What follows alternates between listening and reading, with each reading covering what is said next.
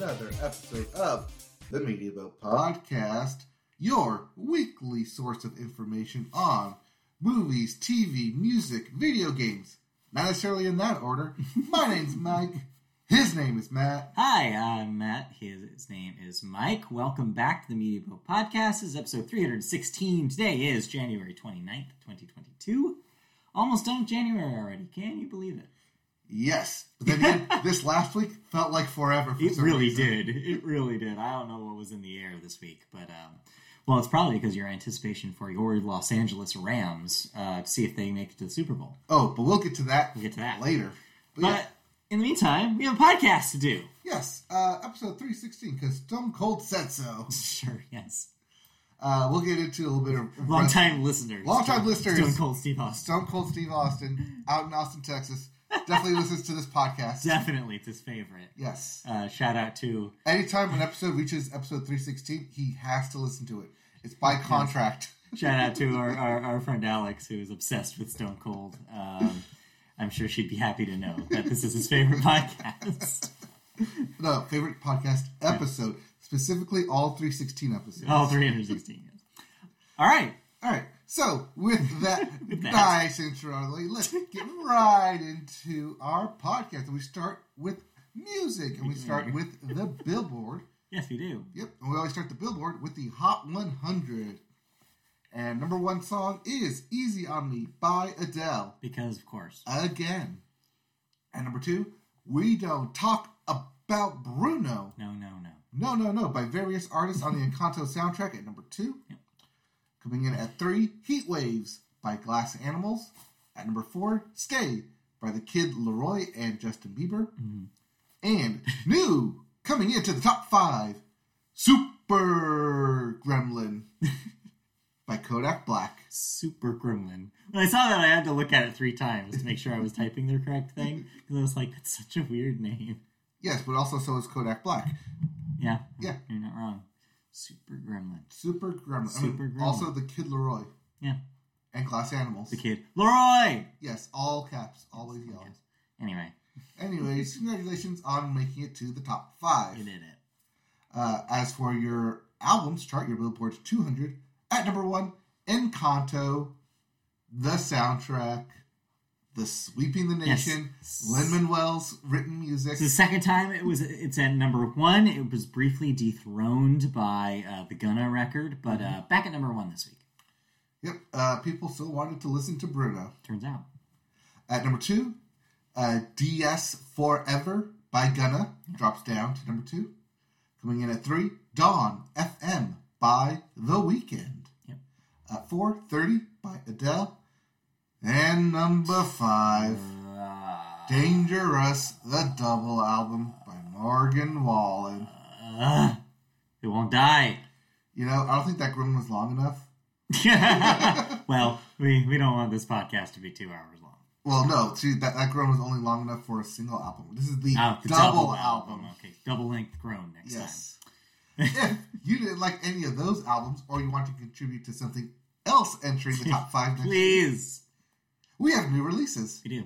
Uh, so these releases aren't for this uh, currently released. These are for upcoming next Yes. Friday, Yes. including Time Skiffs by Animal Collective.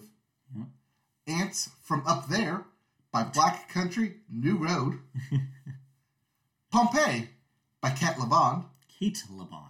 Kate, Cate Laban, That's there's an E there. not to be confused uh, with Pompeii by Bastille, No, very different. but that does mean we also have Give Me the Future by Bastille. It's true. Don't get confused with tricky albums there. Yes. Uh, there's also Requiem by Korn Yes, that corn. and Laurel Hell by Mitski. Yeah, that Mitski record's finally out. Yes, I'll listen to that next week. I know you're. I knew you were gonna say I that. will talk about it next week. Ah, but that's that's week's problems. This week, um, even though this is music, Mhm. we're gonna get into some beef here. Yeah, do you like beef? I mean, yes, but I also don't like people who don't eat beef. Oh, well. anyway, you didn't leave me much of a segue there. Um, there's some beef happening in the music world this week. Two stories that are about beefing people. Yes. So proud of yourself, aren't you? No, Anyway. no, see, I was going to go with the 303 reference there. Oh God, stupid. Anyway, I'm not even gonna, not even gonna. No, I'm not gonna give you that. No? No, I'm not gonna give you. All right, if you understood that reference, that was for you. That's for you. If you're still holding on to your 303 records at home. you know, Uh, or, or going to uh, the When We Were Young, Young festival, festival. because that, that'll have some 303 in there. It might have some beef in it too. So who's beefing? Ooh, so, Old Man Yells at Cloud, Well- Neil Young, Well, cloud, uh, cloud streaming, I guess you can say. yes, Neil Young yells at Spotify. But for good reason. Oh, I didn't say it was for a bad reason. I just said Yeah. Yell- Old Man Yells at Cloud. So While also a joke, also still relevant. So what's going on with Neil Young and Spotify? Well, Spotify has decided to remove Neil Young's music from his platform per his request. Yes.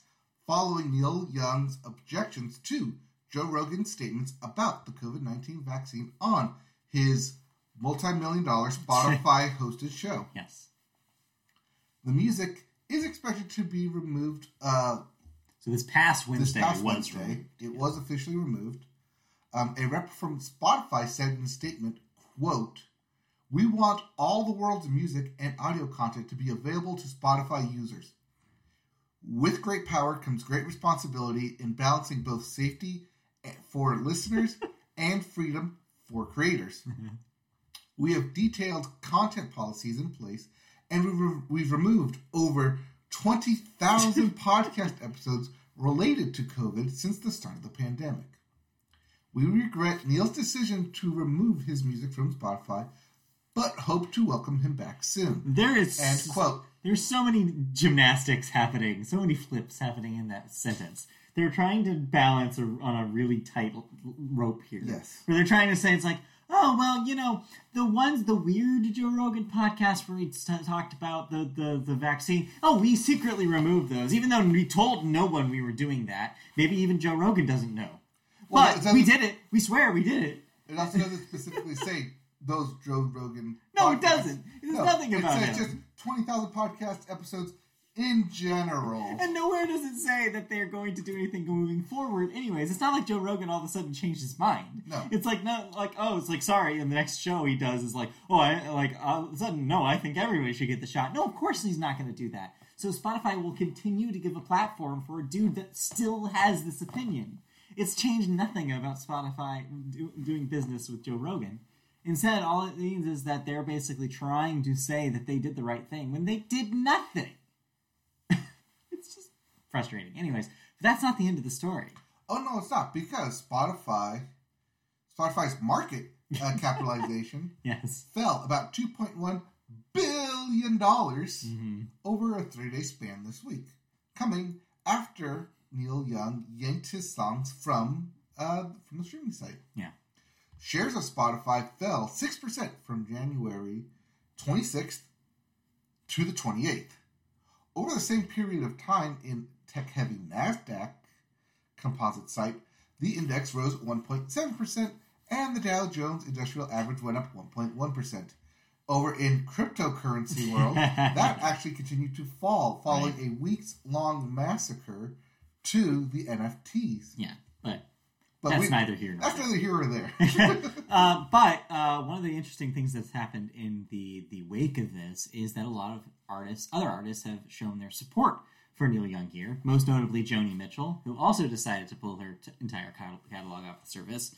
But you also see, and part of this uh, uh, drop in shares here is that there's now a movement for people to either cancel Spotify accounts or get their music off Spotify it took a big name like Neil Young to get this movement to further move ahead. I mean, obviously, we had plenty of artists uh, say their distaste for the service over the course of the last handful of years.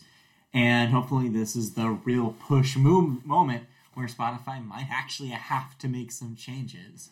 Will that happen?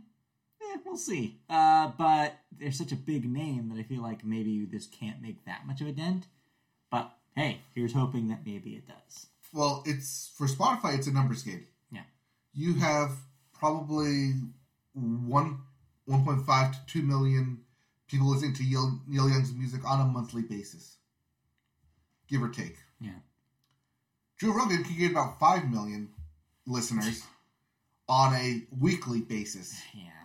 and that's the number we're diff- we're talking about here. Yeah, but what, but like I'm saying though, is if enough high profile artists make this decision, it might change their mind because then that num- the numbers start accumulating, right? If you have say six artists that are huge names that pull in millions of listeners every day, and all of a sudden that's pulling away, your Joe Rogan numbers are starting to look pretty similar. And Yes. So and right now it's Neil Young. Yeah. So you say six artists. Yeah.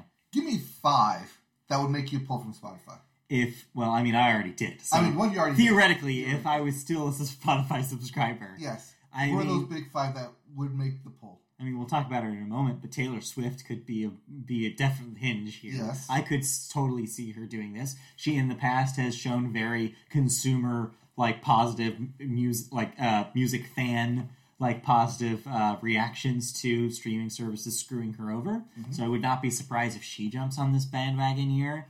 I could see similar artists from similar eras like Paul McCartney making this move Ooh. which would be big. Uh, you know, like I think that I think Adele could be a very important person a person in this uh, play. She could make a play similar to the one she did about Spotify forcing their hand on shuffle.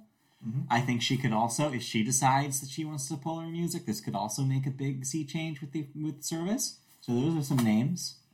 Now, those are artists who also own their catalog. Or what Right. about? I guess this is off podcast here, but the big, the the, big- the the corporations who own the music. I don't see labels playing that Labels, game because yeah. the labels love Spotify. They want to maintain a good relationship with Spotify. It's the artists that are getting hurt here. The labels don't care. The labels want Spotify to exist and they want their artists to remain on it because it's a, not just a revenue model, it's a marketing model. They don't want to get rid of their relationship with Spotify because what all of a sudden Spotify like if Spotify continues continues to be the biggest player in the industry, the labels would it be label suicide to stop working with them. Especially when you consider that streaming numbers are so important to Billboard charts. They can't make that risk. So, yes, you're right. If labels pull, Spotify would have to do something. But are labels ever going to do that? No, Probably they do not want to jeopardize that relationship. Artists have the power here, though. So, it's the artist's decision. And especially big, powerful artists who don't need Spotify to still be famous Mm-hmm. they have a lot of leverage. Yeah. So we'll see. We'll see. Uh, all that being said, um, following the news of from Spotify, Apple came out with a statement that Yes. said Neil Young, the home of or, uh, Neil Young, the home of Apple Music. I also saw on a related note, uh, Neil Young himself was trying to push um, the trial for Amazon Music on some people. Be like, hey, you can go to Amazon to listen to my music. Just saying, they got a free trial up. Try it out, uh, which I thought was hilarious. I'm like, dude, you do not want to go into that rabbit hole about Amazon, man. Don't try that those waters. Uh, Anyways, anyways, yeah, that's a whole lot of beef. it's all a lot of beef, but we're not done with beef. Oh no! Now here's your extra side of beef that you ordered. Here's some meatloaf. Oh, R.I.P. R.I.P. Um, on the side here.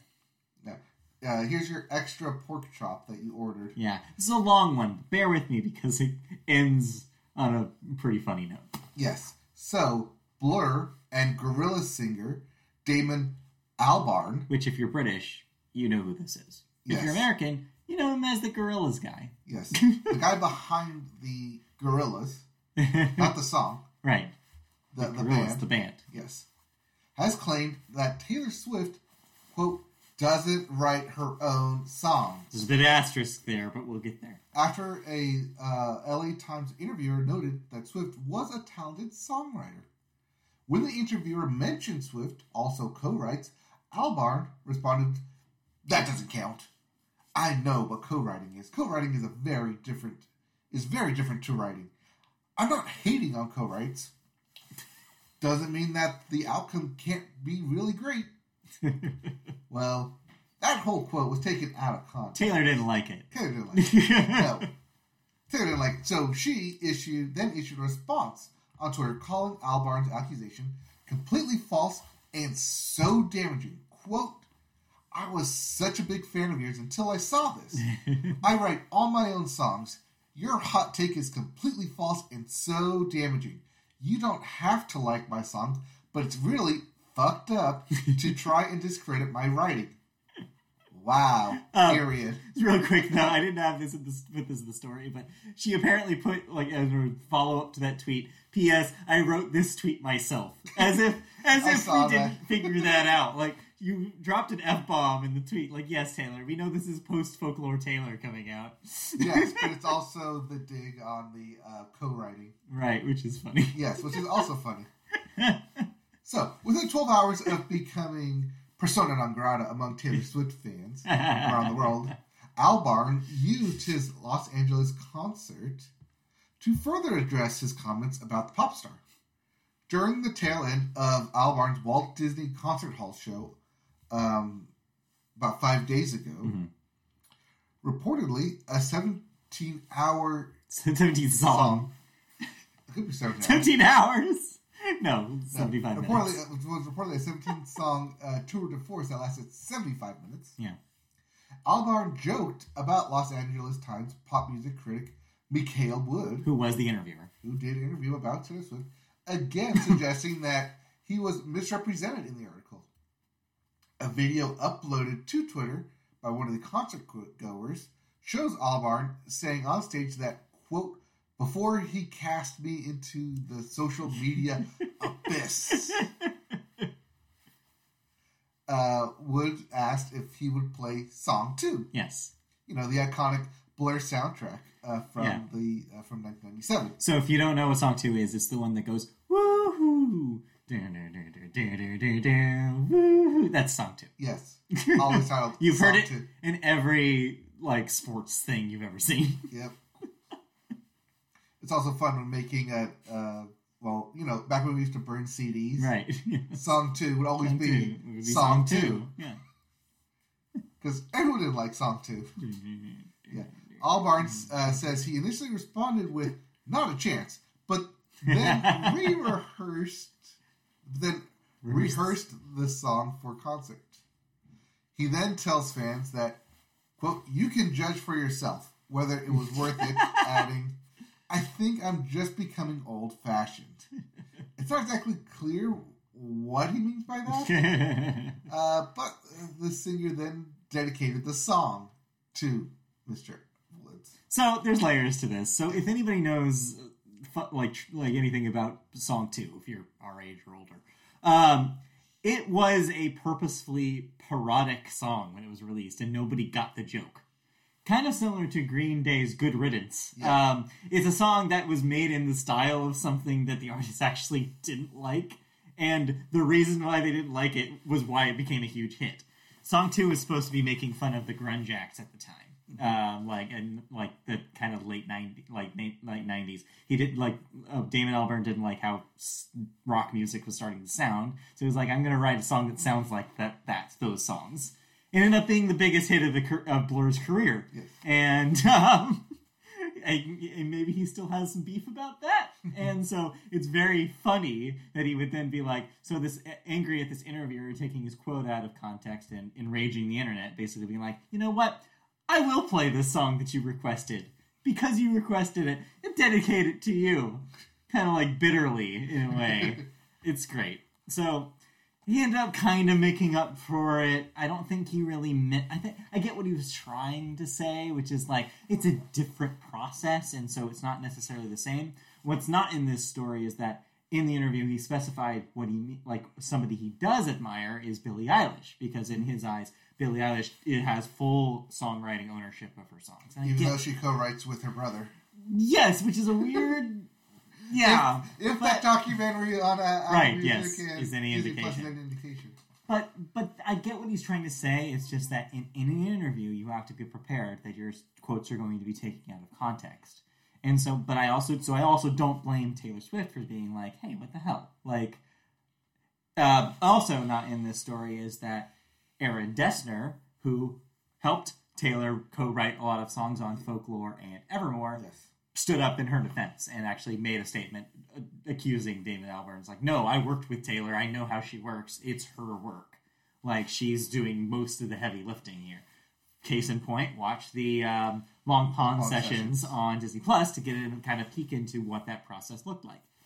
I should watch that again. Yeah, it was good, right? It's really good. It was good. Anyway, so so there's a lot of layers and nuance to the story, so it's not as black and white as oh, Damon said something mean about Taylor Swift. They both have their points, and really the criticism should be directed at this interviewer who was like maybe a little hit, like uh, he fumbled the ball a little bit when describing what the, the story was here. Oh, he knew exactly what he was doing. I'm sure, yes, but but also you can't weaponize something like that because everybody knows that the Taylor Swift fans on the internet are deadly. They will go for the jugular. Yes. Like they do not hold back. So yeah, it's complicated, but ultimately I think that this last bit kind of redeemed him in my eyes and be like, okay, he knows what's going on here. At least he's having some fun. See, I think Like he was with it. compounding two different ideals Mhm. of between songwriting of like someone who writes a song and like has one or two other writers on it, Right. compared to like um, famously Rihanna's songs, Right, yes. who have twenty different writers on it. And not just Rihanna, like song by committee is often Yes. a punchline in pop music, where you have like five different authors. It's really funny when Grammys time comes around and you're looking at the endless credits on Song of the Year. well, that's why I keep bringing it up because Right. they did that for Rihanna. They had to read, read Yeah. everybody's name on it. And you know, of course, that also makes you think of Olivia Rodrigo's uh, trials with Sour uh, over the course of last year, where She writers kept add- being added Yes. because of legal reasons. And so, yeah, like I get where, yes, you're right. That's probably where he's coming from, is this kind of song by committee concept of pop music. Mhm. But Taylor's right to, to point out that's not how she operates. Yes. And it's kind of never how she operated. But still, eh, yeah. So, so what I'm saying is, So hold had- back, Taylor fans. He had a good target. He just put it at the wrong target. yeah, exactly. It's like you just can't you can't say anything about Taylor. But hey, whatever. What you gonna do? They both had points. They tried to address them as they Mhm. can, but it's the internet. What are you gonna do? Uh, you can listen to us and we can try and clean it up for you. Hey, yeah, Hey, there you go. there you go. All right, so let's get some music thoughts. So that's the beef. Put the beef back in the freezer. We're not gonna eat it anymore. Uh, oh no, not till later. Okay, Uh, we have some leftover beef um, Leftover coming beef. up later All in right. the podcast. delicious. Yes. Anyway, Oh no, you don't like leftover beef? eh, you know what? In certain certain light, maybe. But if you you got to maintain the, like you got to maintain the leftovers. You got to put it in a really tight, uh, sealed Tupperware. See, what most people do is Yeah. they put it, they take it out the beef and they just like reheat it. Like, you gotta Right. add some, some salt. Oh, yeah, a little, little re- flavored seasoning to it. We're getting air fryer. I hear air fryer does wonders to reheat it, uh, to reheat your leftovers. Hey, Yeah, there you go. I'll start the next podcast. but please, please like um, beef- uh, send us ad reads. We'd love to do an ad read. Air Yes. fryer companies. yes, but if you like beef um, and you like country music, do I got an album for you? Country beef. Country beef. Uh, so Maddie and Tae, They are two people. the duo behind "Girl in a Country Song," yes, um, come is coming out has come out with their second studio album. that sounds right. I think it's the second. A relatively Uh, new act. Yeah. Um, either, I think it's their second official studio album. They had some EPs before that. Okay. Uh, Through the Madness, Volume 1. Ooh, volume one. Yes.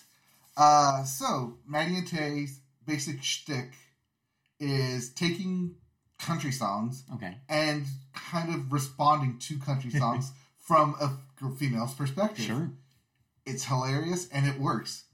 Hilarious in that something like this needs to be done, but also the fact that what they write about is right. sure. It's it's very hard hitting stuff in the like country kind of folks kind of a little bit pop ish music, and that's what this album is. Through the Madness, it's a lot of those kind of songs Yeah. where they're not take, necessarily taking pop shots at people, shots. but they're taking um, their experiences and that kind of viewpoint and Mhm. putting it into country music for not just easy listening, but also alter, al- kind of alternative rock in a, in a bit. Okay. All right. It's very hard hitting. I really liked yeah. it. Nice. You would like it. You're probably taking some insp- inspiration there from uh, Miranda Lambert, who has Yes, also played are. around with that kind of both thematic uh, uh, uh, area and also sound, like Especially sound. off the, her Yeah. last album, Wild Card. Yes. Yes. Yes.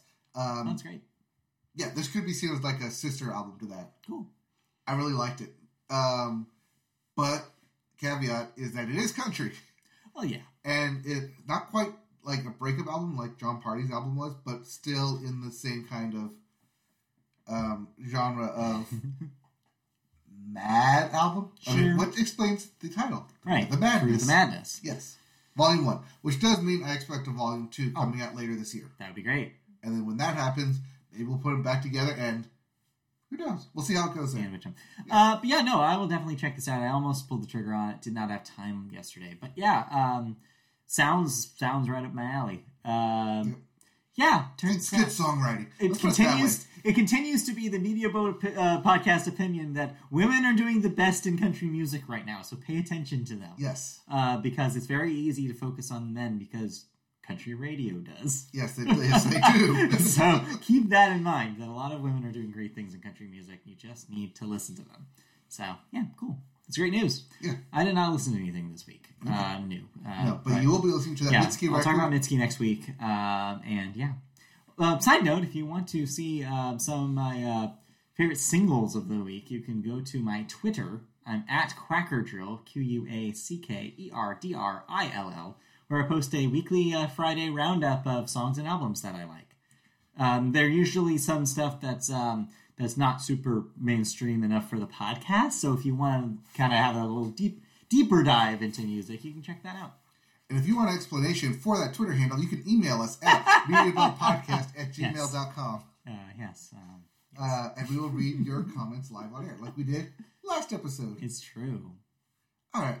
Uh, enough of the plugs. Let's ke- keep rolling in right in here to video games. And we have Yes. two releases this upcoming week. Yeah. Uh, Life is Strange, colon, remastered collection Yes. for PS4, Xbox One, and the PC. Don't let those let those platforms deceive you. You can also play these on PS5 and Xbox Series X as well. Um, this is specifically the remastered collection for Life is Strange One, before and before the storm. This does not include uh, Life is Strange Two. This is exclusively the first Or, or Uh, True game. Colors. or True Colors. This is just well, because course they wouldn't be remastering that. Yes. uh, but yeah, this is specifically remastered editions of uh, the first game and Before the Storm. So if you want to catch up on the original Life is Strange story, if you uh, haven't played those games, or if you haven't played those games in the seven years since they came out, can you believe that? It was seven that years was ago? seven years ago. Wow. Years ago. Um, yeah, so this is a, a nice uh, redone way of revisiting that content. Um, I already own this because if you bought the deluxe edition of True Colors, this inc- was included in that. Okay. So I may check this out before next week on uh, on PS5. So we'll see. And your big release of the week, Dying Light 2, Yes. colon, Stay Human. So this is on everything except for Switch. The Switch uh, version has been delayed to March. Yes. Which means come March, we'll have Dying Light 2 Stay Human again, but that time for the Switch. I should also mention that the Life is Strange remaster stuff is also coming to Switch later, Yep. end of February, I think. Um, cloud version? Actually, don't think so this time. I think that unlike True Colors, this is just the re- this is just the normal version. That's why I asked. they can run it because it's a 360 game. That's why. Anyway, Anyways, let's get into some video game news, and we start with more beef, or rather, Fallout beef. ooh, fun. Um, from uh, last week's big act, uh, Microsoft Activision Blizzard $70 billion acquisition, yes. you know, announcement. Yeah, this is just uh, some cleanup about the multi-platform questions some people had about Call of Duty. Yes. So, Activision Blizzard is reportedly committed to releasing at least the next three Call of Duty games for PlayStation consoles. That's according to Bloomberg, um, with sources familiar with the publisher's plans following the $69 Nice. billion acquisition by Microsoft. Finally, somebody had the bravery to call it a $69 billion acquisition instead of 70 or 68.7. Yes. 69. Nice. Nice. Anyway, So prior to the announcement of Microsoft's takeover plans, Activision had already agreed to make another three Call of Duty games available on both PlayStation and Xbox consoles. Mhm. These are said to be the Modern Warfare 2 yes. from Infinity Ward later this year, the new game from Black Ops developer Treyarch next year, Treyarch. and Warzone 2, which is also said to be planned release next year, 2023. So those are roughly three games. If you know, of course, Warzone uh, would is a free to play thing, so it doesn't necessarily mean it's a Call of Duty title proper. but it means for at least the next couple of years, the exclusivity will not be in effect. Of course, what happens to Call of Duty after that is anyone's guess, because this, of course, moves the timeline when this deal will be finalized. Uh, Yeah, 'cause but at that point, Microsoft will be calling the shots, and they will determine what the future of Call of Duty looks like. A lot of signs are pointing to them considering de-annualizing the franchise, giving these teams a little bit more room to make a maybe a better Call of Duty experience What? than putting five different teams on it every year. What? I know it could be wild. It could But be the money. a new vision of what Call of Duty could be under the Microsoft leadership. Of course, that's all speculation. We don't know for sure what Microsoft wants to do for the future of Call of Duty. But at least until 2023, we know roughly what the Call of Duty world is going to look like, and those games will still be on PlayStation. But the money. The money they could be losing year over year. We'll see. The poor money. Yeah, we'll see. It's a business. Money. One real quick thing, it's not really news, but I thought it was hilarious. There was a headline that I saw that apparently certain retailers in certain areas have now started putting warnings on PlayStation hmm. consoles. Basically, a sign in their store that says, Heads up before you buy a PlayStation. Microsoft just bought Activision, which I think is hilarious that they think that people care or know what that means if they're buying a PlayStation in a brick and mortar store. Yes. Like, no, that person does not exist. The person who sees that and gets, oh, I need to not, I need to buy an Xbox then. That person you made up. That person doesn't exist. That sign will be gibberish to them. That, that person is buying it for their 10 year old Right, son right. or daughter. They don't know what an Activision is. They don't know what a Call of Duty is, probably, or maybe they do, and they don't know what the, who makes it. Or maybe they think, oh, my kid's not going to play that game anyways for Right. the next five years. He's ten. Yeah. that doesn't affect me. I just thought that was a, we- a weird like aftermath thing for this. It's this thing. So that's what the newest news we know. Um, and we'll of course keep you all updated if there's anything that trickles out after this. So we'll see. Yep. We'll see. Uh, but yeah, um, so the next three Call of Duty named games.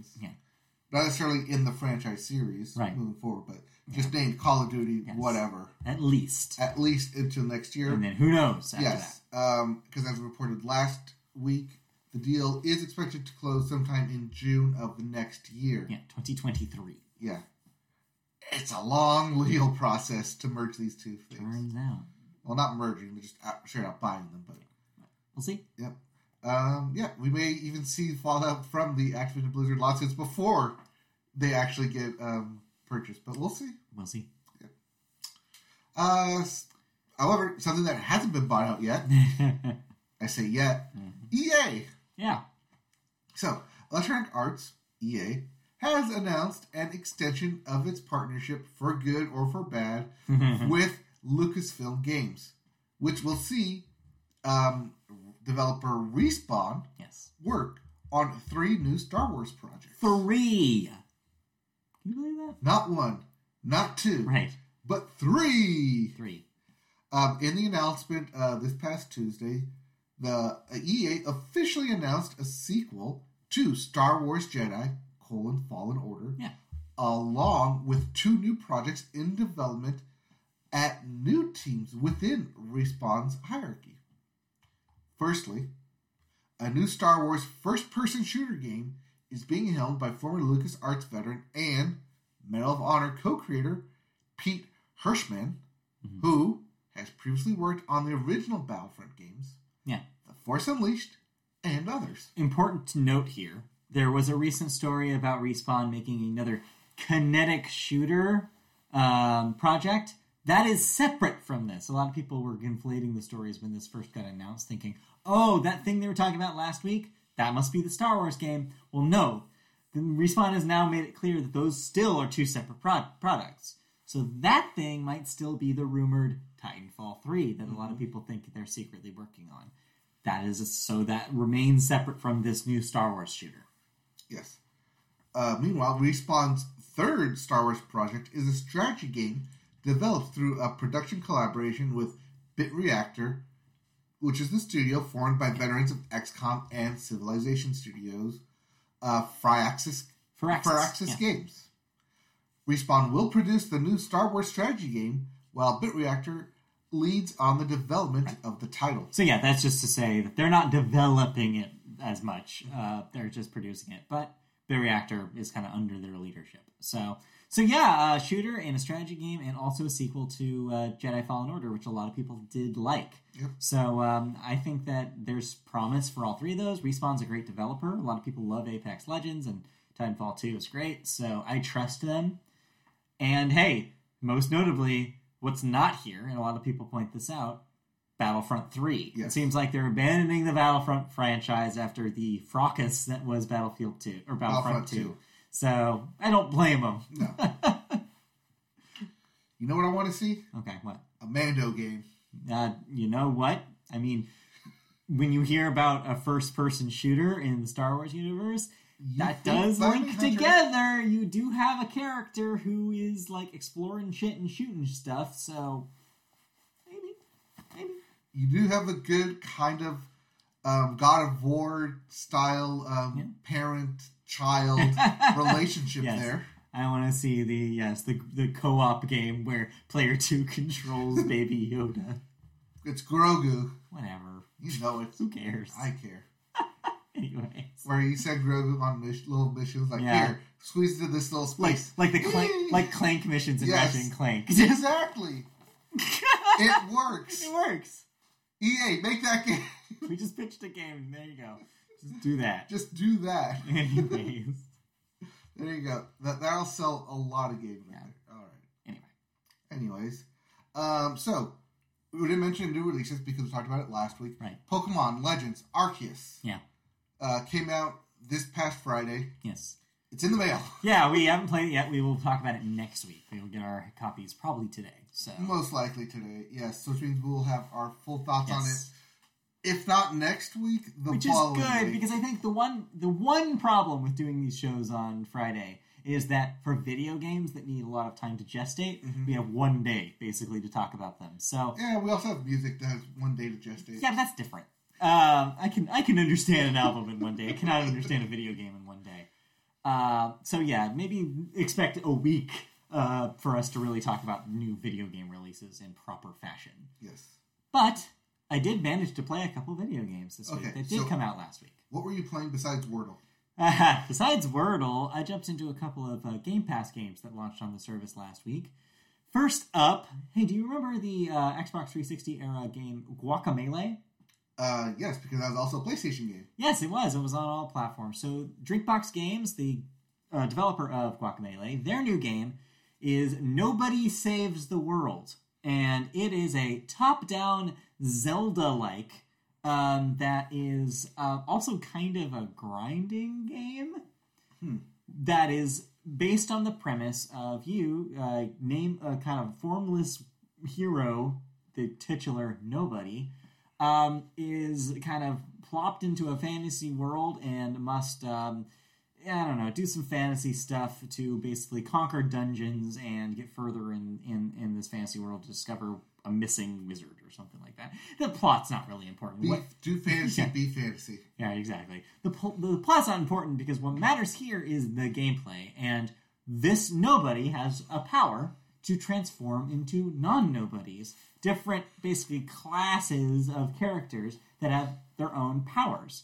Their powers can be expanded by grinding through the dungeons, by killing enemies, and basically doing achievement style quests. Say, kill 10 enemies using this power.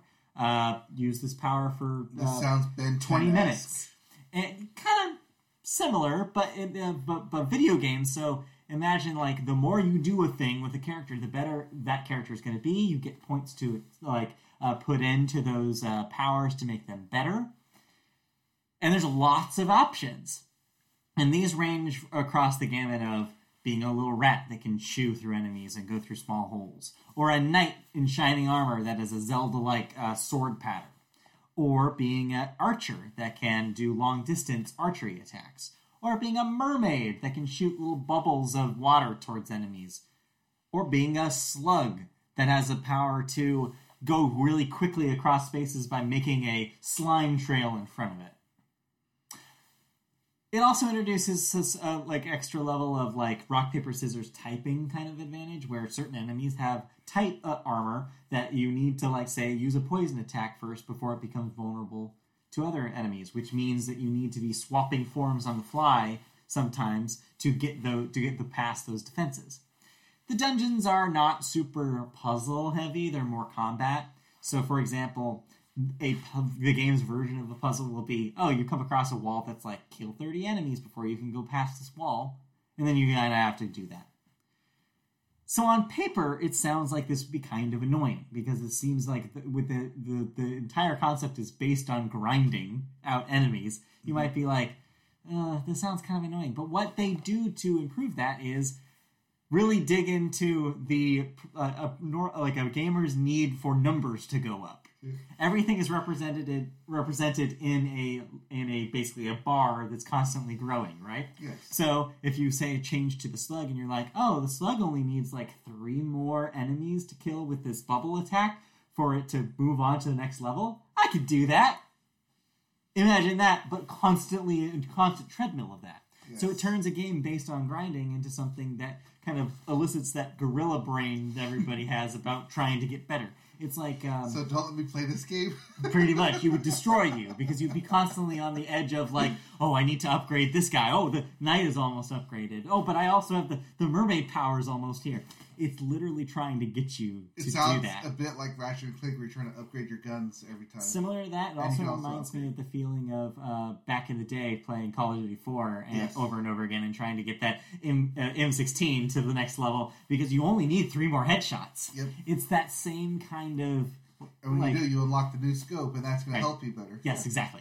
It's exactly that. The game knows what it's doing, and it's if that sounds appealing to you, if you like when the numbers go up and you don't mind a little bit repetitive gameplay, Nobody Saves the World is a fun time.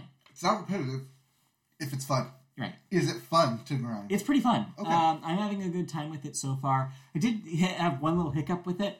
I finally got to like the first like big castle um, after I, gro- I grinded for a little bit to get uh, the 15 stars to open it. Uh, once I in, was in there, I died, and I did not realize that you get sent outside of the dungeon when you die, which means that I had to redo all of what I did, and so I turned the game after off after that. I was like, Wait, is there no save? so there's no mid dungeon save until Oh. you get to the boss. So it's Zelda like in that manner. Does that make it a roguelike then?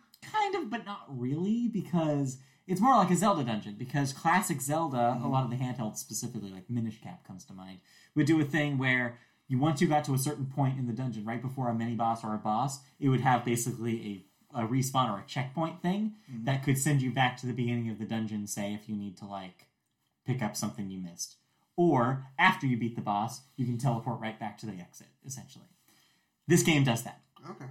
So it will save your progress once you get to the boss. So if you die at a boss, it doesn't send you outside of the dungeon. It just sends you to outside the boss. But if you die before that, It's in the you lose that dungeon progress and you have to start over. So that was the one moment where I was like, I don't really feel like doing all of that again. It also means because you're juggling between those different uh, forms constantly, it does give you kind of like a, a little bit like, ah, but I like the archer better. I wish I could just play the archer the whole time instead of having to switch back to the rat because he's the only one that has the poison power. Right. So those are two little nitpicks that maybe get in the way of you enjoying this, but I think that if you're somebody who is like really into those like leveling up things in video games and if that constant treadmill sounds appealing to you, you will have a blast with Nobody Saves the World. So it's free on Game Pass if you already have Game Pass. Um, if not, I believe that it is about twenty dollars on other platforms. Okay. So uh, check it out. I think it's a good time. I might. Uh, no, wait, no. I said let's check it out, but then I have Pokemon coming. yeah, you might have. Yeah, it's it's not something that because you will want to spend a lot of time with this. yes. So maybe wait till after Pokemon to give it a shot. But I, I might need it on the Switch too, so I can Yeah. play it while doing other stuff. it might be on. I think it's on the Switch. So It's on everything. I think it, it would be a really good Switch game. Yep. So. Also, in uh, some things I, I spent a lot of uh, a little bit of time, not nearly as much time as Nobody Saves the World. I played a little bit. I mean, it's not on Switch. No, it's on Xbox only. I guess it's uh, Xbox for now. Don't be surprised if like a year or so it comes to other, or maybe six months even, comes to other platforms. Yep. But um, yeah, um, the other game I played Yeah, on it's on Game Pass this week, right, was um, a, a long coming sequel to a game that uh, many people might not know about. Have you ever played Windjammers? I have heard of the name long ago. Yes. So Windjammers was an arcade classic back in the day. A basically a um, a frisbee a frisbee one on one tennis equivalent or volleyball equivalent equivalent. Remember Disc Jam? Yeah, I remember that. This predates Disc Jam, but Disc Jam was ba- like loosely based on the concepts introduced in Windjammers. Basically, one on one, tossing a disc back and forth over a net, trying to get it past the other player. Imagine a more humanized Pong, essentially, is what what di- uh, uh, um, Windjammers is. It spices up a little bit, just like Disc Jam later did, by adding like special powers that you have. You have a special that you can do. Every character has a different special once a charge meter has been charged. There's different like twiddles of the sticks that you can do to like send curved dis- discs. Not in the same way as Disc Jam. Disc Jam made it a little bit more intuitive. Yeah, This is a little bit more classic arcade, where you Okay. really have to slam like the quarter circle fighting game style to really get that Uh, curve to yeah. So finally, after years of that being a tournament classic, especially in France, where I understand that the Disc Jammers scene, or with that, combine the two, Windjammer scene is very popular, and it's very popular for tournament play in France. Well, French studio decided to finally make a sequel uh, and called it Windjammers 2, and it is extremely faithful to the original. Updated visuals, of course, everything's in HD and looks great, but it's Windjammers, and it doesn't have any like any qualms about that. I was like, when I went into it, I was like, I feel like I need to watch a tutorial to really know what I'm ha- what I, what's happening here. Well, their tutorial was not even a video; it was a series of slides, essentially saying this Ah. button does this, this button does this, with like a little like like picture of what it does. And I was like, this is all you're giving me.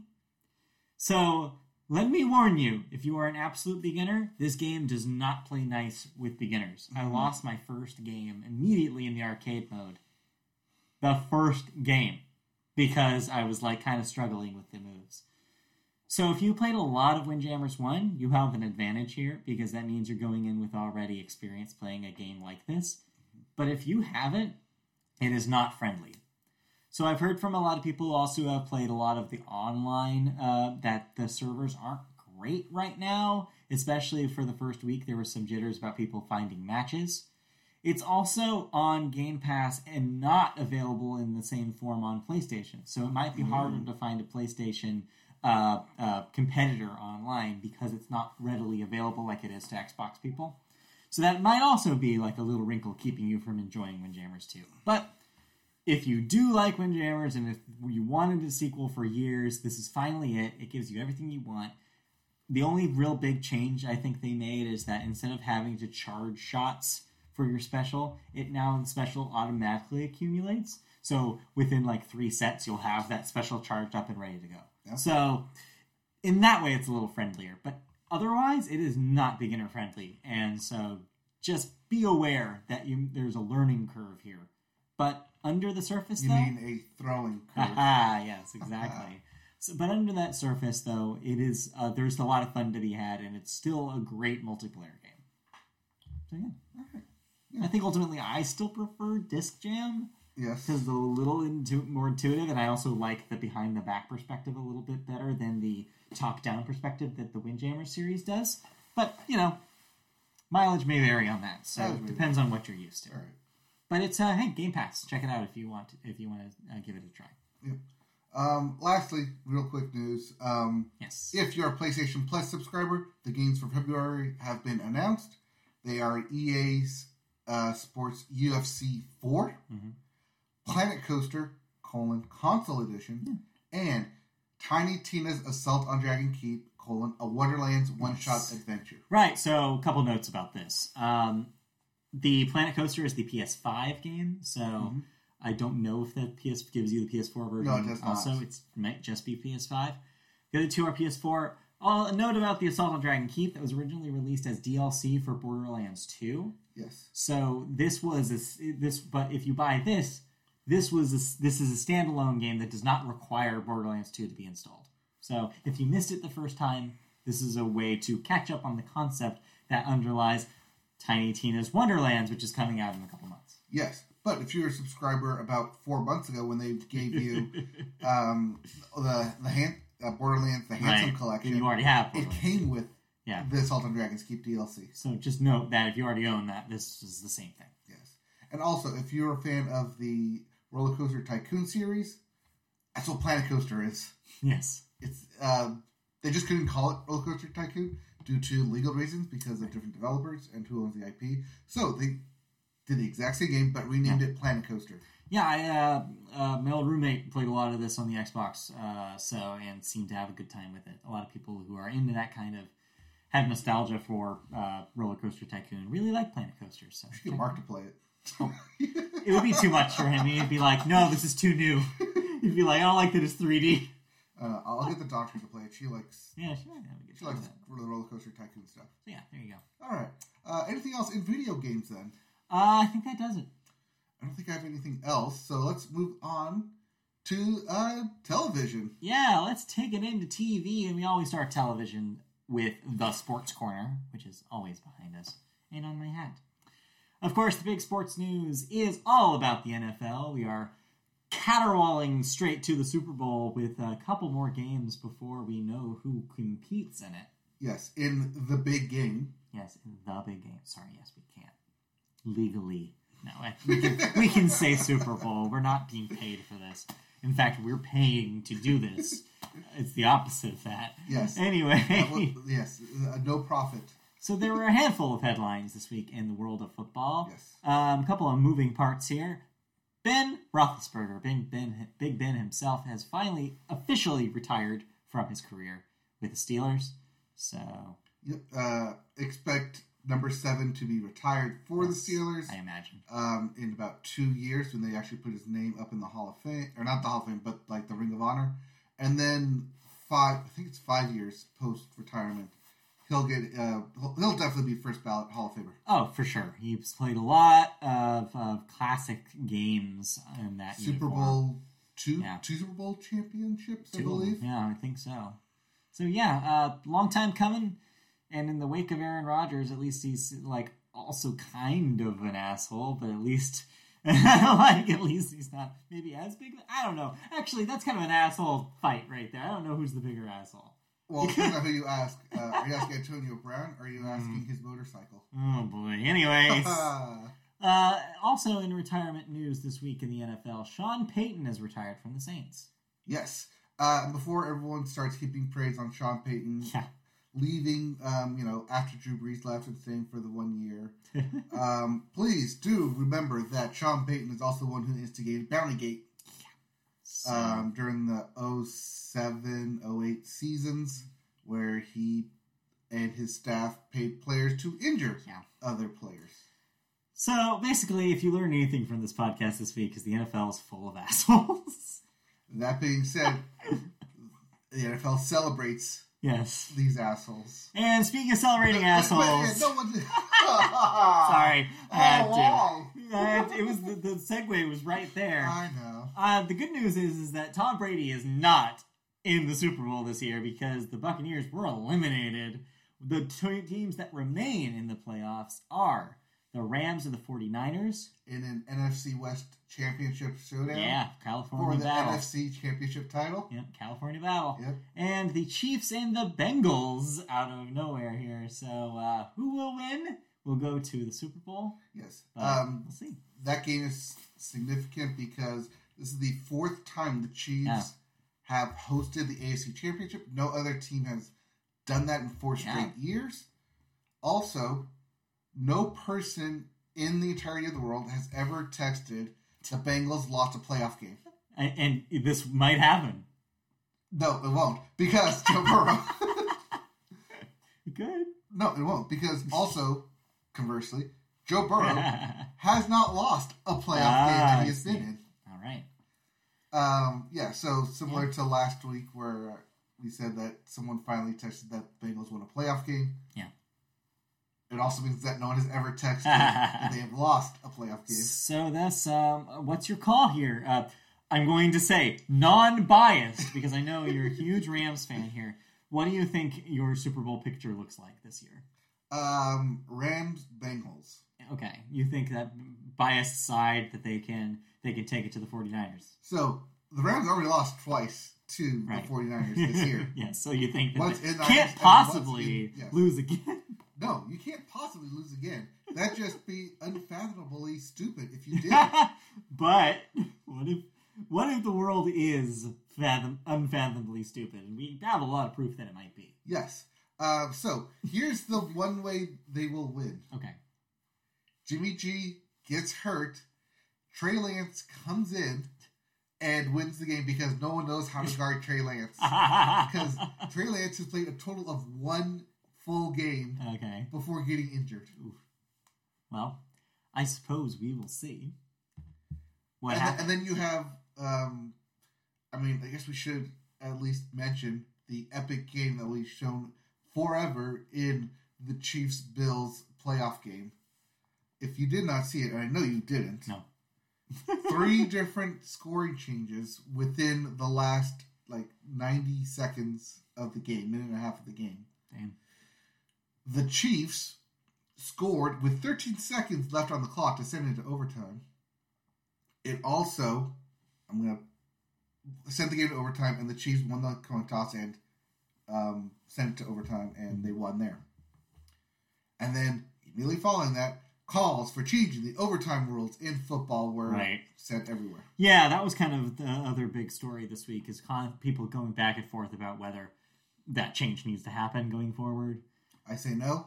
The other, the other kind of half of that was people saying how good those games were. A lot of people were praising like the just how fun they were to watch. So you got out of the the the yin and yang of football conversation this week. So I can see the rule being changed, Mhm. um, but not to the current rule that it is, Mhm. where we stop play. It's a coin toss. If they're going to change it, they should just basically add a ten minute quarter, Okay, and whatever the scores at the end of those ten, those ten minutes is the game. is the game. What if it's a tie?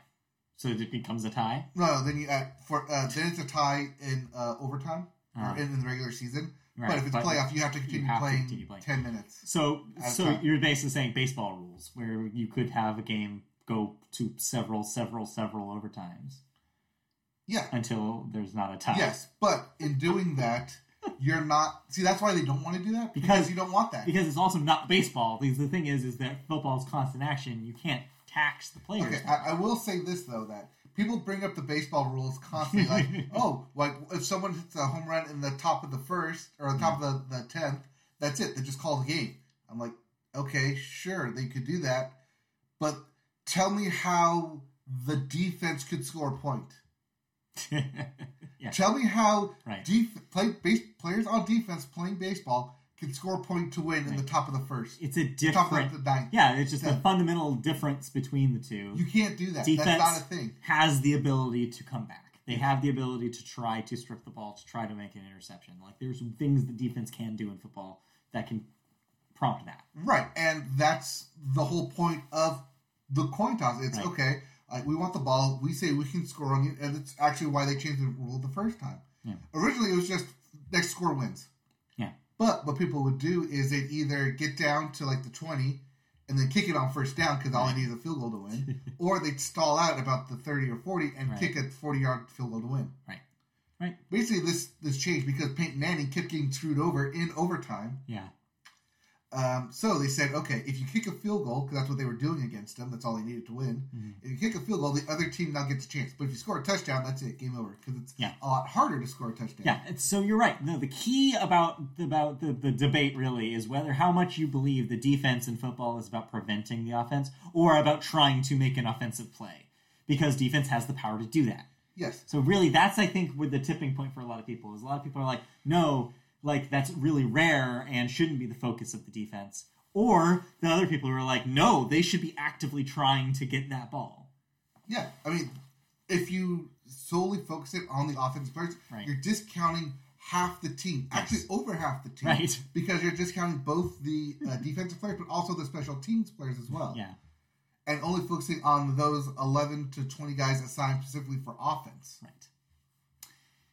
Well, we could talk about football rules all day, but we Okay, need this to is me stepping off that soapbox Yes, now, thank you. because Yeah. I've seen this debate over No, you're right. on social media, and I'm like, no, you guys are wrong. Yeah. You're focusing on the wrong thing. I tend to agree with you, and I saw the exact same take. Um, somebody on I follow on Twitter, their reaction was like, "I actually don't think they should change it because people are ignoring defense. Yes. like people just pretend that it's every other sport and don't think about it. Yeah, Right, and then people care like about the baseball thing. Are like, yeah, but baseball doesn't score It's on not defense. the same. It's thing. not the same thing. You can't Yeah. do that. For many reasons. Yes. the reason you said, and also because it's a different animal. Like a lot of baseball standing around. You can't just stand around in football. I mean, you could. It just would be a bad idea. Yes. Anyways, Also, fun fact: if you ever asked this trivia question, Yeah. baseball is the only sport where the defense controls the ball. that's true. That is true. Haha. Yeah, weird, Yeah. weird but true. Weird but true. Anyways, Anyways, speaking of weird but true, no, I actually don't have a seg- segue for that. But uh, well, this is weird but true. We are in the final days of the Washington football team. yeah, maybe, Maybe. Uh, because the Washington football team's new name is going to be supposedly revealed on Wednesday the second. And yes, Washington football team is still up for consideration. Yeah, so uh, we could just live with that, which I think would be hilarious. Uh, or there could be an actual name here. Do you know of any scuttlebutt about any of the names that they're trying to settle on? Uh, I believe both Red Wolves and Generals were the Red top two. Huh? Red, Red Wolves? yeah, the Red Wolves. I hate that. Yeah. Ugh. and Generals were the other two top names to um, that I saw. Generals would be funny because there's already been teams called the Washington Generals. Yes, Yes. but that's also why. Yeah, I guess so. I'm saying so like with the Cleveland Guardians. Right, yeah. There's some there's specific meanings behind it. Yeah. I don't like either of them, to be honest. No, But definitely not Red Wolves. Ew. It just makes me think of Red Wall. red red wolves. Yeah, gross. and al- uh, and also, I don't think I don't want them to have red anywhere in their name because it does evoke that old name that Yes. I'd rather not think about. right. I don't know. In my opinion, just keep the Washington football team forever. That's just funny. It's know. just funny. No, I mean It's just we- funny. You have to call them the, the New York Football Giants. Yeah, right. Still funny every time they do it. Yep. Anyway, let's move on. Yeah. Um, moving out of football, uh, your number six Rafael Nadal and your number two Dmitry Medvedev are facing off for the AO Men's Singles Final. Yep. The Australian Open is coming to an end here. Yes, Number six versus number two ranked seeds. Yeah. Going at it. going at it. Meanwhile, in the women's singles championship in the Australia Open, number one Ashleigh Barty has beaten number twenty-seven Danielle Collins to win.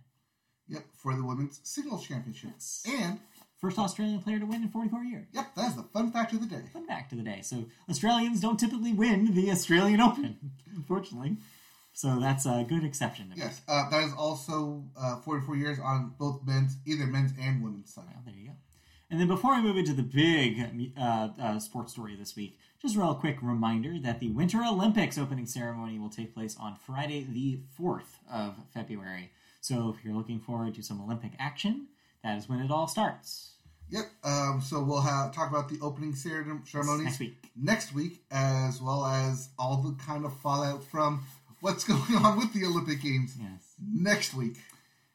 But in the meantime, baseball uh, had its big um, uh, news this week in the Hall of Fame decisions. Um, David Ortiz, Big Papi, Big Papi, uh, him of the Big Lunch, uh, finally.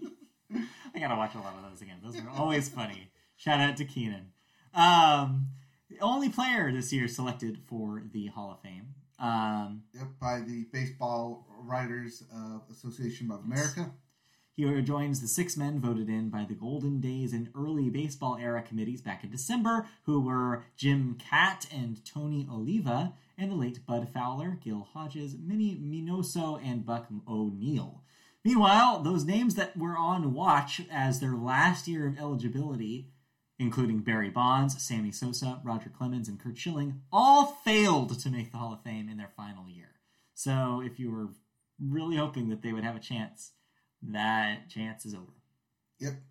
Um, those uh, conversely, though, um, if you were on the ballot and you didn't receive and you received under five percent of the vote, you also Yes. didn't make it. And those names include Tim Lins- Lincecum, yeah, Tim Lincecum. Ryan Howard, Jonathan Papelbon, Papelbon, Papelbon. Papelbon, Prince Fielder, and Carl Crawford, who all will be dropped. Yep, they'll be dropped from future ballots.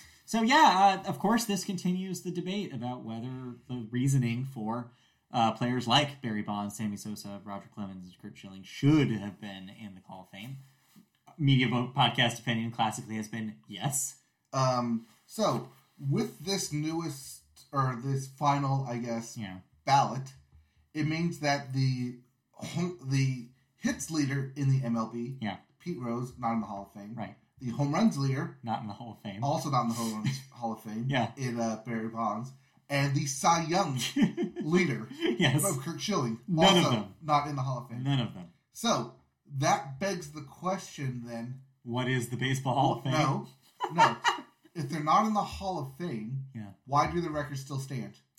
I mean, those are two different things. I don't agree with you there because I feel like If you're going to discount them Yeah. from the game and say their achievements don't count, yeah, why do their records? because the records count? are the records.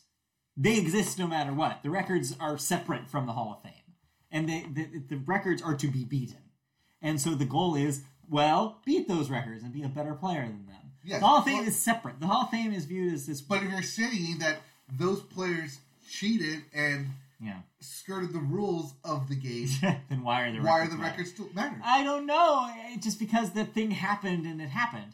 I think what you're arguing here is more about why isn't the Hall of Fame also recognizing that these things happen? oh, they should. And that's what I'm saying. Is that, that it shouldn't be well, both don't matter. It should be they both should matter. And that's I think the argument that really matters here is that it's stupid, in our opinion, that the Hall of Fame did not ad- admit that yes, even though there was stuff going on under the hood there, um, that happened, and it still happened.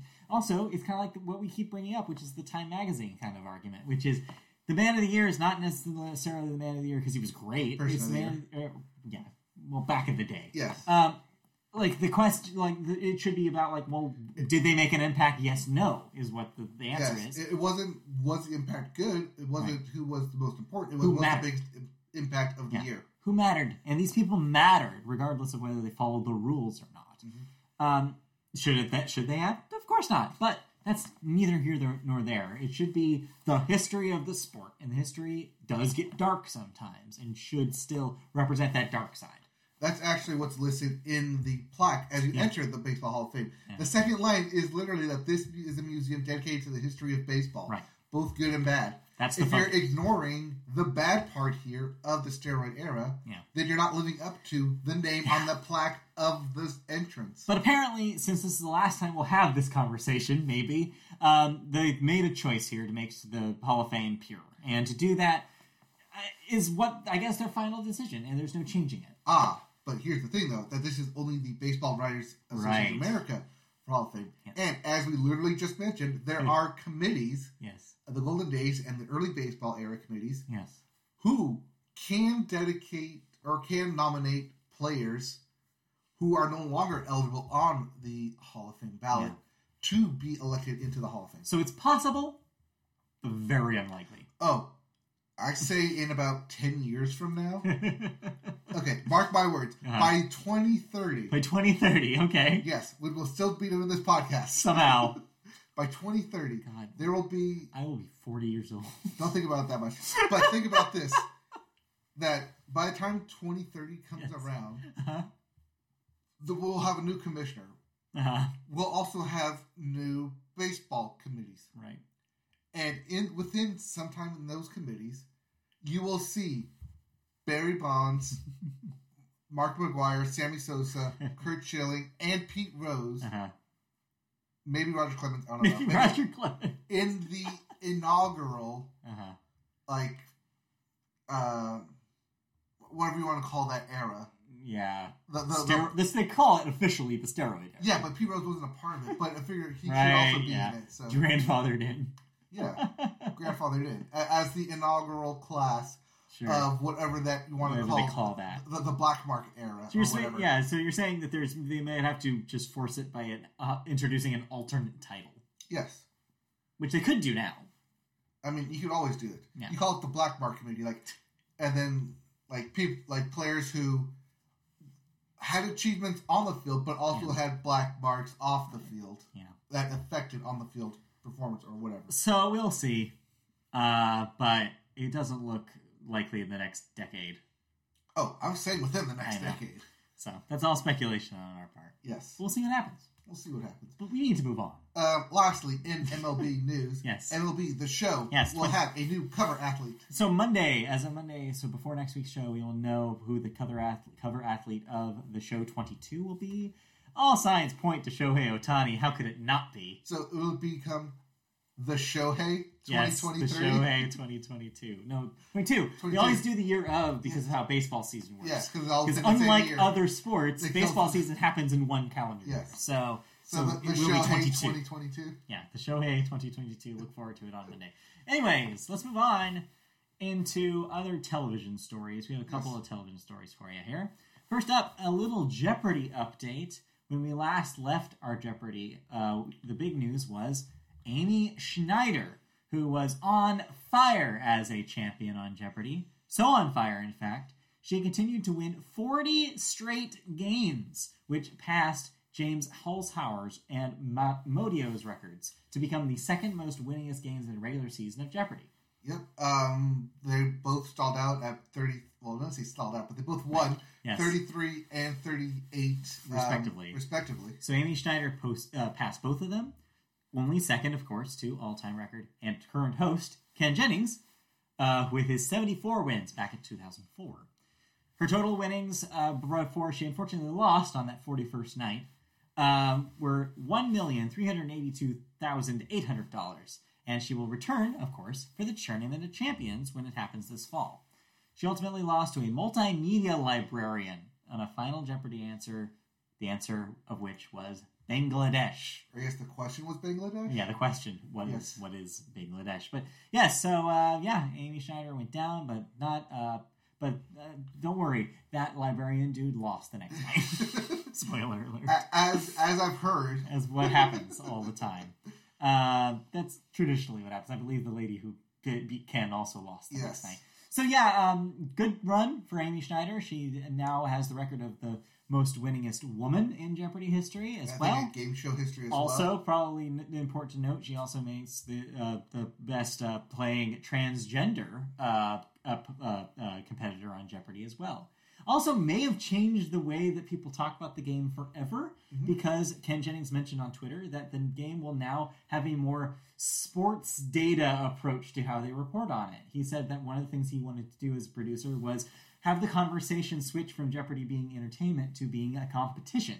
And so now they'll be more open with data, like number of uh, questions answered in a game. I've seen more- this on yes. Facebook uh, after after Yeah. the West Coast shows Yeah, that they'll post the data of how the, players got right, how Right. they got wrong, how, what's their He- accuracy and buzzing. he wants the conversation to change uh, about Jeopardy from being a fun watch to being about From trivia to competition. be a comp- like basically write it as if it's a sport, Mhm. which I think is cool, and I think that Amy Schneider is one of the reasons why that happened, is because Yes. the way she played was very much like not like anything we'd seen before, very quick, very like casual almost in the way that she approached it, very different from what we've seen a lot of Jeopardy champions do, and it worked. Yeah.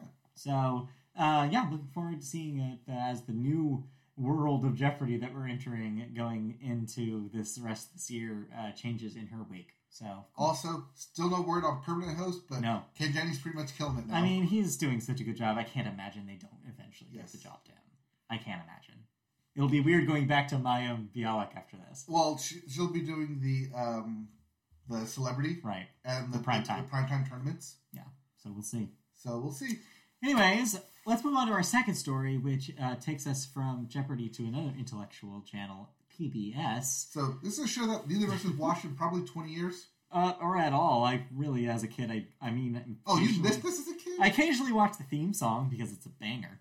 Uh, but I did not watch the show proper. But uh, a friend of the show, Christy, is a big fan. yes. Arthur, PBS Kids classic Arthur, will begin its 25th and final season next month. Shown in 80 countries, Arthur has won seven Emmy Awards and a Peabody.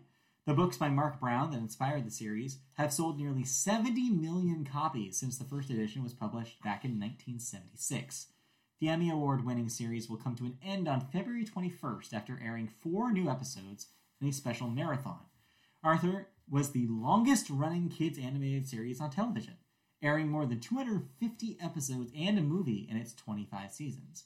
Although this will conclude the making of new episodes for the series as we know it, Arthur will still be around though because PBS plans to create a podcast, video shorts, and digital games based on the Arthur property. So Arthur will not go away, but Arthur as we know it as a series will finally come to an end mm-hmm. after just a wildly long run. 25 years. 25 seasons seasons of Arthur. So there's some Uh. kids who never lived in a world that Arthur did not exist.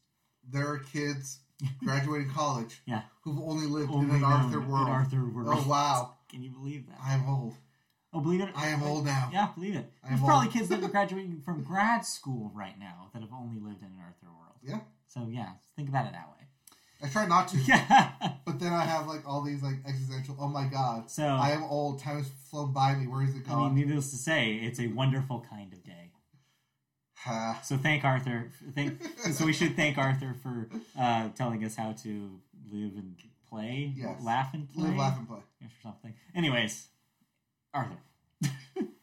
Yes. Uh, those final four episodes, uh, there will be a time skip. Oh, So you can. So you will see them in Arthur Shippuden. uh, uh, our adult form uh, for the final Right. episodes. All right. I'm ready for adult Arthur.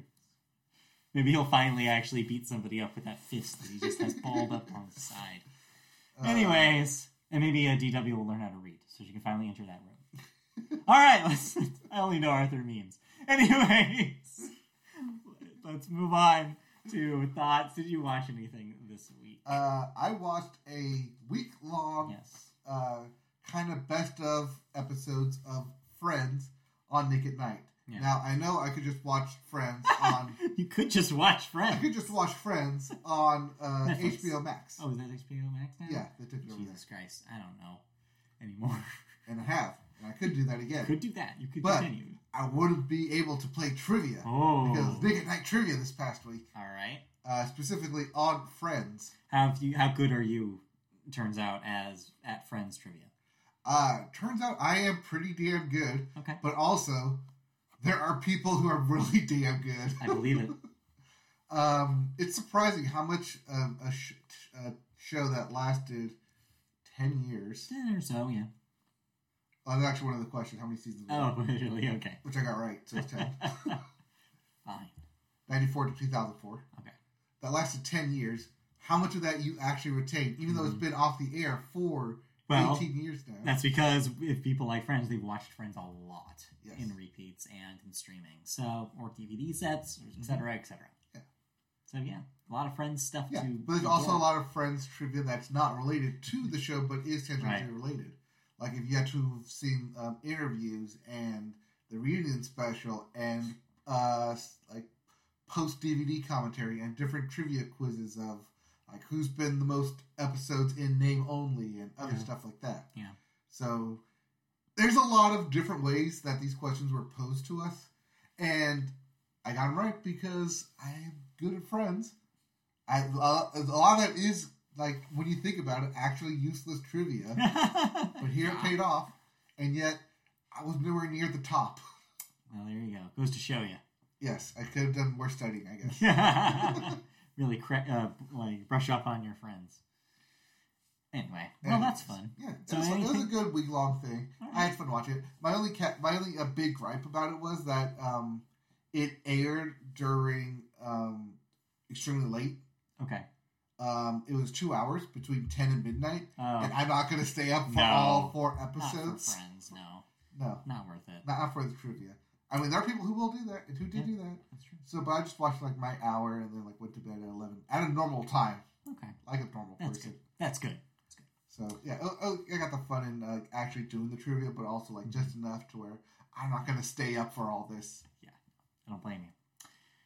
Anything else new that you watched this week? Oh, new stuff? Yeah, not from the nineties. no. Um, oh, there is one show. okay. Um, uh, it's um, Throwdown with uh, Michael Symon, Iron Chef Michael Symon. oh, okay. A new uh, show called Throwdown, but it's the exact same concept of be- the Bobby Flay or Bobby Oh. Flay's Throwdown. They so they had to come up with a replacement now that Bobby Flay left Food Network. Yes, and they chose Michael Symon. All right. So, So is, exact is same it concept. new? No. But is it a new Is it- host? Yes. Yes, is the new chef. Yes, Yeah. Okay. Fair enough. I watched a new show. you did. I did. I went to the the I guess not super familiar to the Media Boat Podcast land of Freeform to check out a new show. Wait, this is on Freeform, This is on Freeform. formerly ABC Family. Yes, yeah, that's that's Freeform. Believe it or not, Freeform not necessarily known for uh, uh, having a lot of stuff that we would care about, but uh, I gave it a try because Hulu was throwing this at me. The last time I watched something on Freeform, it was uh, Pretty Little Liars, Yeah. and that was like the first two seasons before. I- It's You're like, no thanks. no, thank you. Well, in the proud tradition now, this is nothing like Pretty Little Liars. I watched the first couple episodes of Single Drunk Female, which is exactly what the name makes uh, makes it sound like it is. It is a show about a woman in her twenties um, who is an alcoholic, and after hitting rock bottom, decides to go to finally Alcoholics Anonymous to try to clean herself up. Isn't this the plot of Mom? Uh, except not because it's not really about the relationship between her and her mother. There is a, there is a relationship there, and there is some strained kind of issues between the two of them. Uh, it, I believe also has a, a, a father who is deceased, um, so that is a plot point in the show. But it's more about focusing on kind of her recovery and um, her trying to get back on her feet after kind of just throwing her entire life in the trash.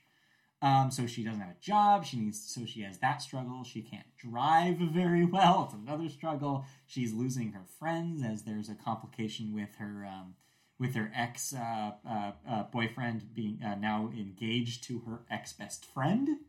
So that complicates some things as well. So the show kind of delves into that. Uh, but before you start thinking, wait a minute, we took a big dump on, uh, on Euphoria a couple of weeks ago for Yes.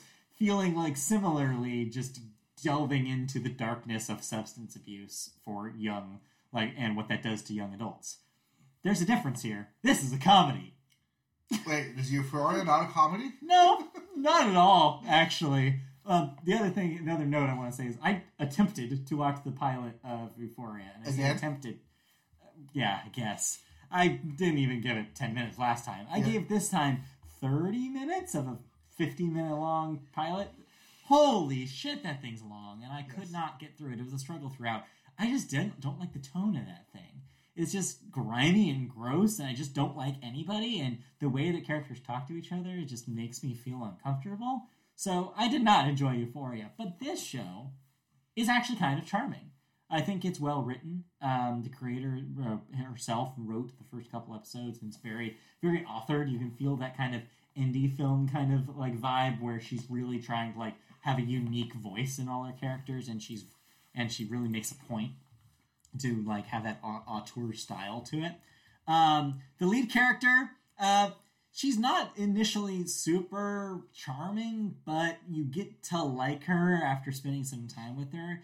She's definitely That's why. it's a Jenni Konner production. I should have mentioned that. yeah, that's girls. That's from girls right there. It's got a very similar vibe to that, except really leans heavier on the comedy. And in the freeform style, it's a little looser and it's a little more like friendly to like young adults, very aimed towards those twenty somethings who want to see their own life kind of reflected. I'm having a good time with it so far. I like it. Um, I didn't think I was going to like it. Um, so I'm going to continue uh, sticking with it. It has a lot to say about recovering from alcoholism and about those relationships that you're reforming in the wake of kind of throwing your life away. Um, so yeah, it looks like you just pulled up um, the creator Simone Finch's IMDb up. It looks like she did some work on The Conners recently. Uh, she used to uh, formerly, of course, the reboot of Roseanne. So it looks like she spent a lot of time kind of on writer staffs for other shows uh, for a while before finally nailing her first uh, created by credit. Uh, no, because I thought this was like Diablo Cody's next thing when you mentioned. You know, it's got that vibe to it. It does remind me a lot of Diablo. I saw the, yes. the I've seen the commercials for it, it's very and, much and you somebody mentioned trying that it's like to. an indie comedy, Yeah. like dark comedy, like That's not like Diablo Cody's. She yes, it seems like Simone's uh, writing style is very influenced by Diablo Cody. I did think a lot about young adults. Yes. Uh, the film that That's the also thing that also- with a lot when of you this talk about like this sounds like young adult here. So I'm having a good time with it. It's um, it's a little on the darker side, but I think the jokes uh, are good enough to make up for that. And I do find myself rooting for this character. I want her to succeed, even though she's kind of kind of lousy, but not so lousy that you don't want to watch. Okay. So um, I, yeah, I like it so far, uh, even though it is not for me at all. but then again, hey, Eu- Euphoria also not for me, but I definitely don't like that. So I don't know. It's also skews a little older. So so yeah, I'm having a good time with it. I like it so far. Okay, that's that's really good. Yeah, freeform. Who would have guessed? Who would have guessed? Let's move on though. Yeah. Uh, that's all really I watched. There's probably a couple more things I'll talk about next week that I need to catch up on. Um, so I'll talk about the uh, Talk championship about NFL championship games Yes. next week, and we'll find out who's in the Super Bowl next next, week. In the meantime, we have cancellations and renewals to talk All about. right, what am I no here. longer watching? Nickelodeon has renewed That Girl Lay Lay for a second season. Shrug. Showtime has canceled Black Monday after three seasons. They've also canceled Work in Progress after sec- after a second season. I guess it's no longer a work in progress. It's uh, work terminated. I Yes. guess. HBO will be bringing back your favorite Righteous Gemstones for a third season. yes, currently enjoying the second season of that. Yeah. Showtime has canceled American Rust after one season. Peacock has canceled Dan Brown's The Lost Symbol after one season. CBS is bring is bringing back Ghosts for a second season. The Neighborhood for a fourth season. And this is a name I haven't thought about in a couple of years. Bob Hearts Abishola for a third season. It's either the third or fourth season. I, I couldn't remember. Wow. That show's still on.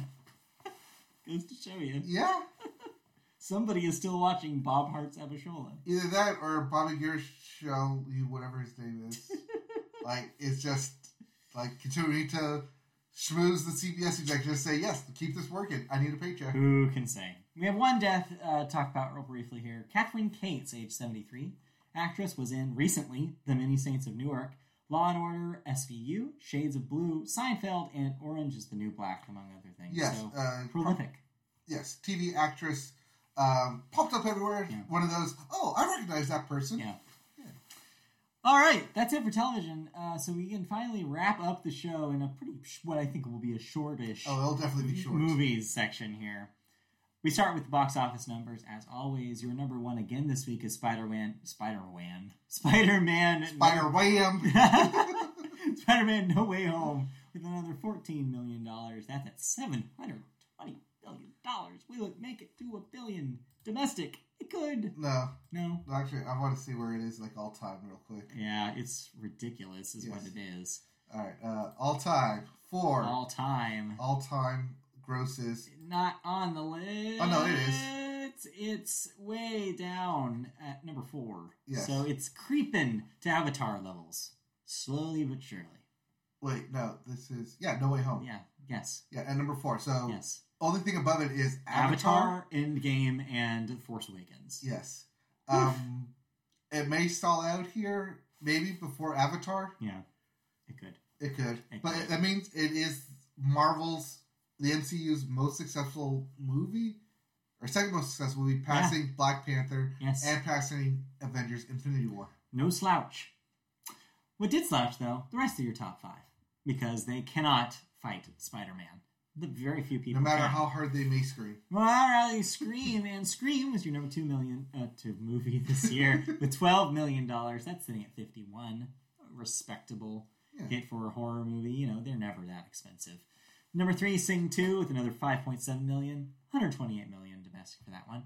Four, Redeeming Love debuted with three point five million dollars, and number five, rounding out, still the King's Man, crawling with another one point seven million.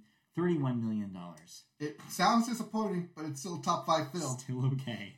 Number eight, in case you're wondering what, where the king's daughter is, seven hundred twenty thousand dollars.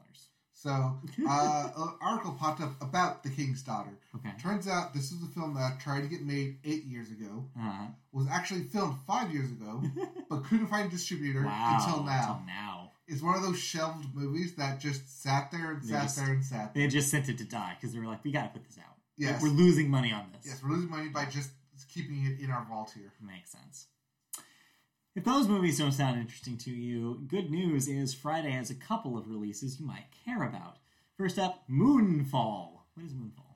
Uh, the moon is Falls? co- co- falling onto the earth. Yes, Oh no, it's Majora's Mask. it is. Ah, That's basically what it is. that's it. I'm- yeah. Right, I mean, it sounds stupid, but that's exactly what it is. I I can't. believe you. Uh, I can't like make this shit up. Well, there you go. Yeah. Yeah. Moonfall, a mysterious force knocks the moon from its orbit around Earth and sends it hurtling on a collision course with life as we know it. That's all you really need to know. Yes. Um, also, that it's uh, It's two hours even. apparently. so there you go. Yep. Uh, but also that it stars stars Halle Berry and Patrick Wilson, Ah. and Michael Pena. But more importantly, um, finally, after a year of delays, uh, we finally get the new Jackass film, Jackass Forever, uh, which I believe completes the Jackass saga. I believe they said this is it, Well, yeah, because Johnny Knoxville's like fifty. and he's done, and he should be done after this. Uh, so yeah, don't. Uh, so see if you want to see the old, uh, uh, old, uh, I guess the cast of the original getting old, as well as some new faces like Machine Gun Kelly for some reason. Yep. Uh, yeah, I think Eric Andre also appears somewhere. I would not be surprised. So yeah, Jackass is back in theaters this week. If you care, Jackass Forever. But if you care solely about Johnny Knoxville, Yeah. you can see him in WWE's Royal Rumble. We don't have time to get into that. No, that is that, that is happening. the plug uh, for this upcoming weekend. But anyways, let's talk about instead a couple of movie stories real briefly here. Hey, a little update about the Beatles. We talked, of course, about Peter Jackson's uh, Get Back documentary. You mean Series. Media favorite Yes, award winning? favorite. Get Back? uh, Get Back. Uh, well, a little uh, special gift has been given um, to fans of that documentary. Peter Jackson has taken the 60 minute rooftop performance from the film and from real life uh, and made it an IMAX event that will be in theaters this weekend only. The screening will mark the 53rd anniversary of the concert atop the Apple Corps Savile Row headquarters. Not only that, but IMAX theaters will host the screenings with a Peter Jackson Q&A broadcast via satellite simultaneously to all connected IMAX locations. If you miss that IMAX screening this weekend, don't worry, a global theatrical engagement of the 60 minute feature, The Beatles Get Back the Rooftop Concert, will also run February 11th through the 13th. The complete docu-series The Beatles Get Back is also going to be available on Blu-ray and DVD starting February 8th. So if you want to keep a copy forever, you can do so. Yes, if you were worried about it Disney Plus, being Disney, yeah. one Disney Plus being the hurdle you have to jump over. Yeah. Two, that it would only be on Disney Plus that you couldn't like take it, show it, keep it, have it on your shelves. Now you can. Now you can add it to your Beatles collection. There you go. So yeah, check that out. Also notable is that the, on music streaming services, they have also put the basically pure audio from the rooftop performance on streaming services, so you can just pull that up. I saw that as well. Yes. All right. Second story takes us to a familiar name to the Media Boat podcast, Doug Jones. The actor? No, the creature character actor. Ooh. He has been named the recipient of the inaugural The Chair Award from the Makeup Artists and Hairstylists Guild. That's, of course, IATSE Local 706. Quote, talk to any number of the top makeup artists and hairstylists in our industry, and they will tell you Doug Jones is a true pleasure to work and collaborate with. He is a talented, consummate professional with infinite patience while morphing into all his memorable characters. No one is more deserving of this honor, and we all wish him a heartfelt congratulations. That's Guild President Julie Socash. So yeah, Doug Jones, I've heard his name a lot. He's very prominently featured in a lot of um, stories and documentaries and, about the uh, industry of effects and creature and creature uh, design. He popped up a lot in um, Face Off, the sci-fi uh, Yeah. reality series. He was in. Um, he was the creature behind Guillermo. He also works with Guillermo del Toro a A lot. lot. He was the creature behind uh, The Shape of Water. Yes. Uh, he was also in Pan's Labyrinth, Yes. um, the Hellboy series Yes. as well. Basically, any weird ass creature you've seen in the last 10 years in a movie, probably Doug Jones. Yes, and this is the inaugural award Yeah. um, The of chair. people who, of actors who help bring these basically day long, um, makeup artists like all their work to life on the big screen, Yeah. and good for him. Good for him. Yeah. So congratulations to Doug Jones, and congratulations to us for another wonderful Media Boat podcast. Oh, we're we don't talk about any thoughts. No, I don't watch. I didn't watch any new Okay, movies this no, week. no, we didn't. Uh, No. So I'm in part four of Okay. what's ending up being like a ten part way of me watching Don't Look Up Oh Jesus! because I'm only watching about twenty minute chunks. Oh, why are you doing this to yourself? because I keep like having to stop and go do something else, and I can't find the time to sit down and watch it. Well, maybe someday we will finish that and talk about it. Maybe. In the meantime, movies, uh, yeah, we're kind of just keep playing catch up as we wait for stuff to come to streaming after theatrical release. And uh, as the Oscar buzz starts to heat up, maybe we will see some of those films as well. Try to make our own calls about uh, what we think is going to to get the uh, the big awards. Yep, current frontrunner is Power of the Dog. So Yeah. if you have not seen that on Netflix, That dog's got a lot of power. you can go watch it there. That powerful ass dog. Uh, that's a different movie. That's Cujo. Oh. Good point. All right, so, but that'll do it for the Media Boat podcast or that this Air week. Bud? That's a different kind of powerful dog. Yes. He's just he's got game. That's the difference. All right. Uh, you can of course join us next week where we will have another episode for you. We'll talk about Mitski. We'll talk about Pokemon. We'll talk about all sorts of stuff that we don't even know we're going to talk about yet. Oh, we'll talk. We'll get Super Bowl predictions next week. We will. So keep uh, if you keep the tabs on us for next week. If you want to watch us live, you can go to YouTube, youtube.com, search Media Boat Podcast. You can find our page, like, subscribe, click the bell for notifications when we go live. You can also listen to us in audio form on podcast services such as Apple Podcasts, Amazon, Google Play, um, Spotify. Maybe for now, I might rethink that after this week. Yeah. Um, Uh, unlink it. yeah, we might want to do that. Um, and then, um, yeah, and also iHeartRadio, all sorts of different sources. If you want to look us up, search Media Boat Podcast. You can also find us on social media, where our handle is Media Boat Podcast, and a lot of them. Uh, Twitter, we're actually Media Boat Cast, so check that us out there. And last, but definitely, definitely not least, if you want to ask us a question, if you had feedback about the show, you can email us directly. MediaBoatPodcast at gmail.com is that address. If you have something that we think we should talk about, Yes. email us. Also, recommendations. Um, yeah, just anything you want to say to us. Yes, we are all al- ears. If there's an album that you are absolutely jamming to, we have not uh, talked about on this podcast, Tell us about it. tell us about it. Yeah, movie, television show, uh, video game, anything. Uh, just let us know. We love to interact with our community. So thank you for listening. We'll be back next week.